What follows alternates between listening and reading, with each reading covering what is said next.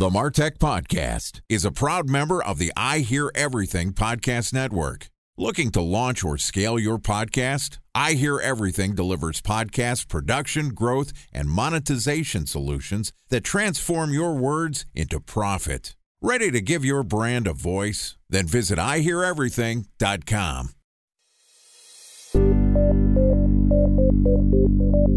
From advertising to software as a service to data. Across all of our programs and clients, we've seen a 55 to 65% open rate. Getting brands authentically integrated into content performs better than TV advertising. Typical lifespan of an article is about 24 to 36 hours. If we're reaching out to the right person with the right message and a clear call to action, then it's just a matter of timing. Welcome to the Martech Podcast, a Ben J. Shap LLC production. In this podcast, you'll hear the stories of world class marketers that use technology to drive business results and achieve career success. We'll unearth the real world experiences of some of the brightest minds in the marketing and technology space so you can learn the tools, tips, and tricks they've learned along the way. Now, here's the host of the Martech Podcast, Benjamin Shapiro. Welcome to the Martech Podcast. Today we're going to discuss how to produce messaging that resonates with your prospects and customers. Joining us is Josh Wetzel, who is the CRO of OneSignal, which is the most widely used push notification delivery and marketing platform for mobile applications and websites. Yesterday, Josh and I talked about creating timely and relevant messages, and today we're going to talk about driving engagement through personalization. Okay, here's the second part of my conversation with Josh Wetzel, CRO of OneSignal. Josh, welcome back to the Martech podcast. I'm glad to be back. Thank you for having me again, Ben. Excited to have you back on the show. Always good to connect with old friends. Yesterday, we talked about the content side of push notifications, how to figure out what to say, and also a little context of when to say them to your customers. One of the things that I want to dive into today is not all push notifications are created equally. Obviously, every brand has to figure out the right cadence and the right content that they want to send to their customers. But sometimes you're sending a push notification to one customer that's different than the next. Talk to me about how personalized you can get with push notifications. So, first, I got to start off. I don't mean to take you on a tangent, but what's your take on Gartner's call a few months ago that 80% of all marketers by 2024, I believe, are going to abandon all personalization efforts. They're stoned. Okay. It's just absurd. We're on the same page. So I think you can do a lot actually, just to dive right into the personalization within Push.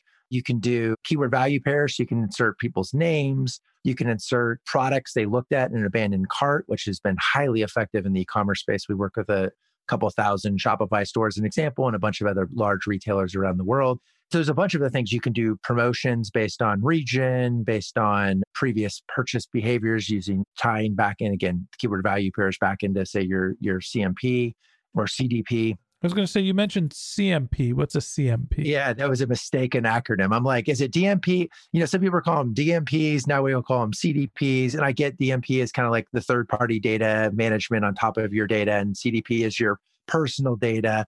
But I love how we create new acronyms for new categories. I'm just going to start calling things LMNOP just to see if it picks up. yeah, it will. Great. It will, especially with your audience here. People will start using it. So I think that personalization is key. I will say this though, it's got to be right. We actually have done some research on this. People tend to quote unquote personalize, but then they'll make these like basic mistakes. They're sending promotions for 25% off, for example, where people can't take advantage of them because they're not in the right region or the promotion actually is over. Or they'll send a promotion to an individual using someone's personal name and then a product that may have been something that they looked at or someone on their account looked at it's the notion of, hey, Ben, are you still interested in these red high heels? Well, maybe it wasn't you who looked at them. And so the information gets off. Uh, maybe it was, maybe it wasn't. Okay, maybe, yeah. I think it's important that you get things and you're contextually in such a way where it makes sense. So people don't get too lazy, ultimately, is the word I would use. But I think the obvious things, right? We've seen a huge growth in the efficacy of messaging when we use uh, first name. It's more personal. So if you have that, I think personalizing based on region or specific interests We talked yesterday about using a sports analogy in the San Francisco Giants. Like if you get a Major League Baseball message about regular baseball stuff, you may be like, ah, not that interested. But if you do it in the context of the San Francisco Giants, your interest may peak and your engagement may grow. So I think those are all things. It's always fun to see new sports brands targeting baseball fans and, you know, every once in a while, I'll be talking to my friend who's a Dodgers fan, and maybe I'll use the keyword Dodgers in Facebook. And then all of a sudden, I am getting promotions for Dodgers gear. It's the last thing in the world I want. I would rather be caught dead than buy and support Dodgers gear. Nothing personal, Dodgers fans. We love you, Los Angeles, just not your baseball team. the point is, you know, there's some basic blocking and tackling, and you can be, and maybe this is where Gartner's coming from. You can really embarrass yourself if you get the personalization wrong. One of the things that I see mostly from a lot of commerce brands is generally in retail industries, in the fashion industry, women buy more than men. And so in all of the newsletters, they start with the women's clothes first. And they're putting, just like in the retail store, they put the women's clothes in the front and the men's clothes in the back for most brands. It drives me nuts. I don't really care what the women's clothes look like unless it's the red high heels.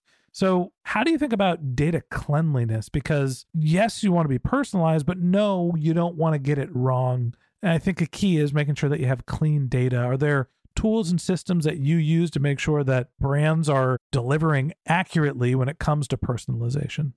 Yeah, it's a good point. And I think it goes back to the CDP, right? You need to be collecting the right behaviors and then triggering your message off those behaviors. And I think there's there's lots of systems out there, but you got to use common sense. And so to your point, if it's purely just retargeting based on the most active or most recent behavior, you're bound to fall into those traps if you're compiling information and responding based on some like core underlying behavioral knowledge of the user, you're more likely to be successful. So, one example that we do just in our internal marketing, we've got over a million companies that use us.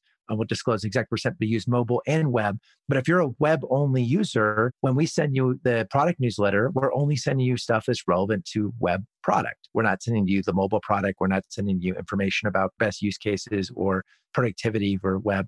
And we've seen really good engagement over that, right? That's a basic improvement. Now, that's really basic, but I find that a lot of bigger companies don't even get that right. To your point, big e commerce companies, they're sending a newsletter to everybody and it's women's clothing. And I get that. And yeah, maybe I buy clothing for my wife, but it's less often than she buys it for herself. And I am definitely going to be more interested in men's stuff. And I think that the idea here is that you actually need to look at the data and get a signal I'll use the example not all men buy men's clothing, right? You actually need, even if you know that someone is male, that the types of purchases that they're making or the purpose why they're shopping at your store could be different. You need to look at your data and actually see a signal in the same way that you need to get consent to send the messaging, get some sort of indication of what the consumer is looking for, as opposed to making broad assumptions for all consumers going back to you know what Gartner said about personalization being gone, I think we're going the opposite way. Hopefully, brands are going to become more sophisticated with how they can analyze their data and do a better job with personalization. But there is risk with personalization. So, personalization in theory drives incremental engagement. A special thanks to our presenting sponsor, Mutinex. Ready to take your team from I think to I know? Then join brands like Samsung, ING, and Asahi who make better marketing decisions with Mutinex. Mutinex GrowthOS, the marketing mix modeling platform that makes measuring ROI fast, easy, and cost effective. Request a demo at mutinex.co. That's M U T I N E X.co. Time for a one minute break to hear from our presenting sponsor, Mutinex. In 1919, John Wanamaker said, Half the money I spend on advertising is wasted. I just don't know which half. Well, the advertising landscape has changed since then, and instead of reaching your audience on two channels, you're probably reaching them on 20. Turns out John didn't know how easy he had it. But that doesn't mean that you should give up on striving towards marketing effectiveness. No matter how complex your marketing strategy is, Mutinex GrowthOS is the market mix modeling platform that measures the impact of marketing on your bottom line. Mutinex's market mix modeling platform calibrates your insights against the latest market conditions so you can make media and marketing investment decisions confidently and quickly. Ready to take your team from I think to I know? Then join brands like Samsung, ING, and Asahi who make better marketing decisions with Mutinex. Mutinex GrowthOS. Your best decision starts here. To learn more about Mutinex, go to mutinex.co. That's M U T I N E X dot co. Okay, here's the rest of today's interview.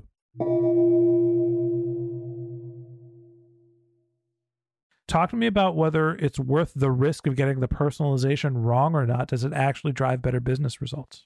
So we've seen without a doubt it drives much better business results. I keep coming back to this notion of KISS, right? Keep it simple, stupid, or stupid, simple. Keep it short and simple. Yeah, exactly. And I think that's important. I think it's really like what you know about that user, apply that, but don't do it based on one interaction. Do it based on what they've traditionally purchased, where they may live in the country, what they've done within your experience but over multiple interactions, like having them just land on a, you know, using your Dodgers example, on a Dodgers information or article or product, and then assuming they're a Dodgers fan and slamming them with Dodgers information is bound to get a lot of false positives. And you don't want to get in the situation where you're creating a negative customer experience before they're even really a customer. And so I think it's really important to know exactly who this person is and use the basics that you know to provide a little bit better experience so that their engagement. And then as you get a deeper experience with them, do better and better. One example I'll give that I think is really important here you and I have been around in the e commerce space for a while and in marketing. Do you remember the early days of Amazon? Everyone's blown away how they had this thing called collaborative filtering, which was as simple as here's the products you previously looked at and or purchased, here's similar products that would be interesting. Well, it's almost like this notion 20 years later, it's not like that's changed that much. And so there, I'm not getting messages from Amazon saying, hey, you went and saw one Dodgers product. So therefore, you're a Dodgers fan because they've gotten smart about using the basics they know about you and providing you enough personalization that your experience is great versus going super deep on you're now a Dodgers fan, even though we've only seen you interact with that Dodgers item one time. So, literally, last night, I was sitting at home watching the Giants game, and I went onto Amazon to buy more masks because we live in the era of the coronavirus. And I was on the Amazon homepage, which nobody scans the Amazon homepage, or rarely do you on your phone. You get there and you go for what you're looking for. I decided to scan the homepage. I was bored. And they had a survey or a question of who are you rooting for in the Giants game the Padres or the Giants. And I clicked the Giants, and it was like, great. Do you want to buy some Giants gear? And it was a nice way to actually get active consent or an, an active indication of which team I cared about, right? Just because I'm looking at the Giants or Padres game does not mean I'm an equal fan of both teams. It's quite the opposite. And so being creative, getting user engagement, and maybe that's one of the ways that you use your notifications is, you know, who would you rather see win, Giants or Padres? Raise, that's an interesting notification if you're an e commerce brand that sells sports stuff. You know who the person's team is. You could take it from there. Driving user engagement and then continuing to drive that data down the funnel is an interesting way to continue the engagement and personalization. That's a great point. And I just use them as an example because I find that obviously we all know they execute well and they built this huge business. But I think it's also incumbent upon all the mistakes people make, which is trying to infer too much upfront without asking. And that creates a negative experience for a disproportionate number of consumers that they don't need to do that for. And so the advantage of personalizing is undercut by the overzealousness of like, hey, I want to personalize. And so I think maybe that is part of what Gartner was trying to get at. I personally think it was just more PR and let me make a bold statement to get in the news, even if it's negative let me say something totally counterintuitive and illogical to get everybody upset. And that way I can use my notifications to get the message out there and get a lot of reaction and some eyeballs. Josh, I want to talk a little bit more about engagement before I let you go. We've talked about getting the right message to the right person, the right time, how to effectively personalize that message. When you're thinking about the range of engagement from push notifications, a, do you see it be a channel that drives more engagement than some of the outreach channels like SMS or email? And B, you know, what can you expect the range to be when you send a push notification in terms of engagement and conversions? It ranges greatly, but we've done a pretty extensive qualitative and quantitative analysis, which I'm happy to send to you and you can kind of look at the results. But what we found was that more than 40 to 45% of the people from an ROI basis see greater ROI with push than email or with paid ads for that matter, and overwhelmingly see the same or greater.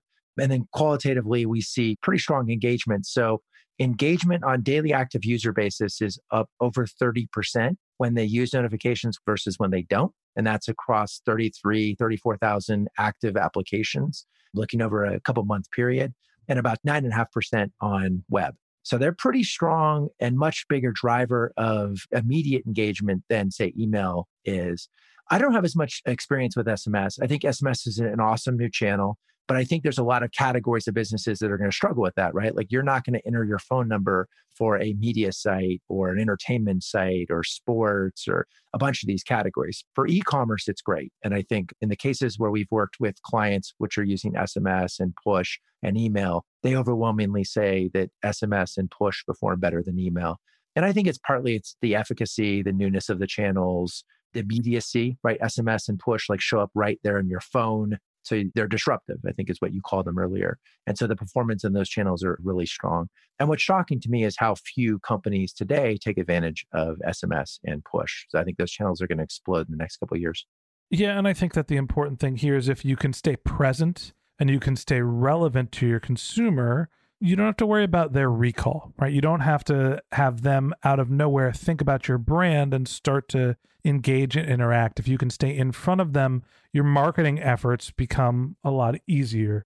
On the flip side, if you stay in front of them and it's disruptive, annoying, irrelevant, you run the risk of burning that bridge and ruining that relationship. So be careful with those push notifications. Mostly you, Grubhub. I don't need a three o'clock burrito. That's right. Well, the barrier is really high, right? The quality bar has to be up there because people, it's easy for people to opt out.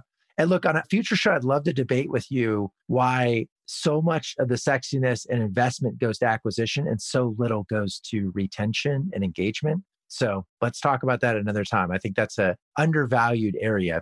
And the funny thing is in the world we live in with Google and Facebook, right, their whole models are to suck up all of our attention and then rent us their users it seems that companies need to overinvest and start being more thoughtful about how do I retain and grow users. It's a topic for another day. Would love to have you back on the show to debate it. And that wraps up this episode of the Martech podcast.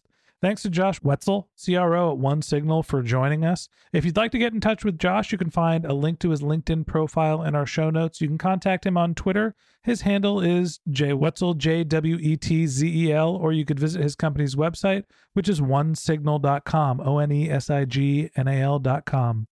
Just one more link in our show notes I'd like to tell you about. If you didn't have a chance to take notes while you were listening to this podcast, head over to martechpod.com where we have summaries of all of our episodes, contact information for our guests, or you can subscribe to our once a week newsletter. You can even send us your topic suggestions or your marketing questions, which we'll answer live on our show. Of course, you can always reach out on social media. Our handle is MartechPod, M A R T E C H P O D, on LinkedIn, Twitter, Instagram, and Facebook, or you can contact me directly. My handle is Ben J. Shap, B E N J S H A P. And if you haven't subscribed yet and you want a daily stream of marketing and technology knowledge in your podcast feed, we're going to publish episodes every day this year. So click that subscribe button in your podcast app and check back in your feed tomorrow morning. All right, that's it for today. But until next time, my advice is to just focus on keeping your customers happy.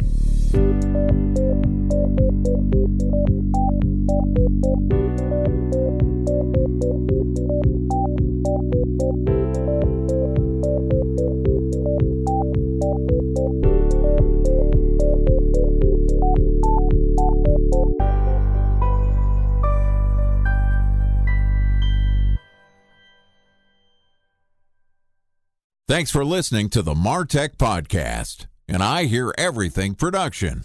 Looking to launch or scale a podcast like this one for your brand? Then visit iheareverything.com.